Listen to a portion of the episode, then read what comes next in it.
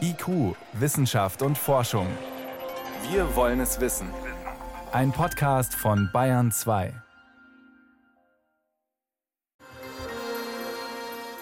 In zehn Minuten vom Hauptbahnhof zum Flughafen. Die legendären Verhaspler in seiner Rede damals sind dem damaligen Ministerpräsidenten Edmund Stoiber geblieben. Der Transrapid selbst ist nie Wirklichkeit geworden. War alles zu teuer damals. Doch jetzt gibt es neue Pläne für eine Magnetschwebebahn am Münchner Flughafen. Das Ganze bisher allerdings nur angelegt als Machbarkeitsstudie. Das heißt, man will einen neuen Typ Magnetschwebebahn testen. Wolfgang Hasenbach hat sich die Pläne des Bundesverkehrsministeriums angeschaut. Manche sprechen von einem Transrapidchen. Das Ganze hat aber mit dem Fahrzeug von damals nicht viel zu tun, oder? Nein, der Transrapid war ja gezielt eine Schnellbahn für den Fernverkehr. Wenn man es zuspitzt, könnte man sagen, man wollte mit 500 Stundenkilometern einmal quer durch Deutschland fahren. Das war eine Alternative zum ICE damals. Vor allem aber hätte damals schon mit dem Transrapid der innerdeutsche Flugverkehr ersetzt werden sollen. Dieses Bahnsystem von der Firma Bögel jetzt ist dagegen eine Alternative zu den S-Bahnen mit maximal 150 Stundenkilometern und für Strecken zwischen 1 und 50 Kilometern so ganz grob. Und was im Detail ist jetzt das Neue gegenüber dem alten Transrapid?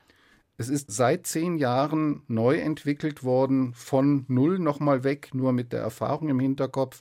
Und jetzt nähert man sich einem Serienbetrieb. Es wird im Frühjahr eben ein seriennahes Fahrzeug ausgeliefert, auf der Teststrecke in Sengenthal bei Neumarkt Oberpfalz fahren. Und der logische nächste Schritt ist jetzt, dass man eben Szenarien finden muss, wo schon im konkreten praktischen Alltag mit Fahrgästen in einem fast 24-Stunden-Betrieb geprüft wird, wo fehlt es noch, wo klemmt es noch, wo muss man mhm. noch nachbessern. Wie am Münchner Flughafen eben. Aber es ist nach wie vor dieses magnetische Schweben. Was bringt das? Naja, es gibt eben immer diesen Luftspalt zwischen Fahrzeug und Fahrweg. Es gibt keinen direkten mechanischen Kontakt. Und das sorgt dafür, dass sich eben Erschütterungen oder Vibrationen vom Fahrweg nicht aufs Fahrzeug übertragen können. Und das ist eben deutlich weniger Verschleiß einerseits für die technischen Komponenten. Und deutlich mehr Komfort für die Gäste. Ganz genau.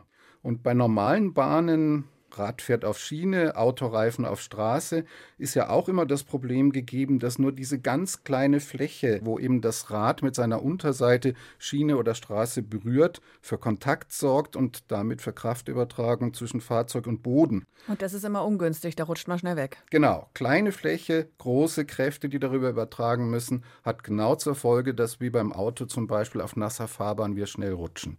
Die Magnetschwebetechnik dagegen ist so, als ob sie den Umfang des Rades abgerollt hätten und in seiner ganzen Länge über die Fahrbahn ausbreiten. Und dann haben sie Zustände wie bei einem Kettenfahrzeug, hm. Pistenraupe, Bagger, Panzer als Beispiel. Das klingt viel stabiler, solider. Ganz genau. Mhm.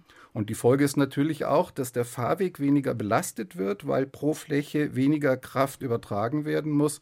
Und dann kann man den erstens billiger bauen, aber natürlich auch architektonisch angenehmer, wenn man in einem beengten Gebiet in einer Stadt so eine Strecke noch nachträglich hineinziehen möchte.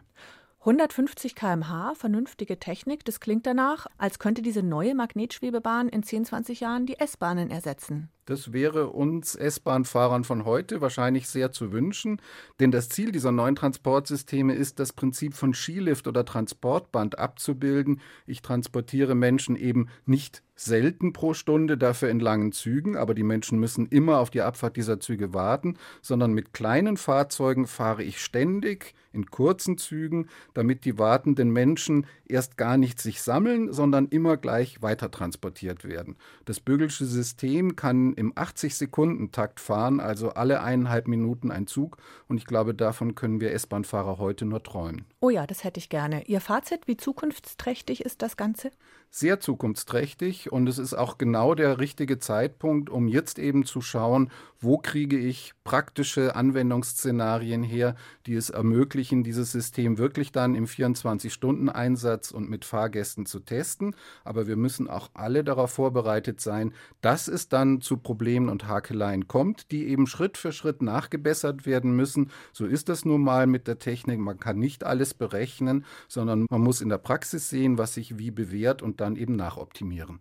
Am Münchner Flughafen soll demnächst vielleicht eine neuartige Magnetschwebebahn fahren, allerdings nicht zum Münchner Hauptbahnhof und sie hat auch nichts zu tun mit dem alten Transrapid. Vielen Dank, Wolfgang Kasenbacher, für die Informationen. Gern.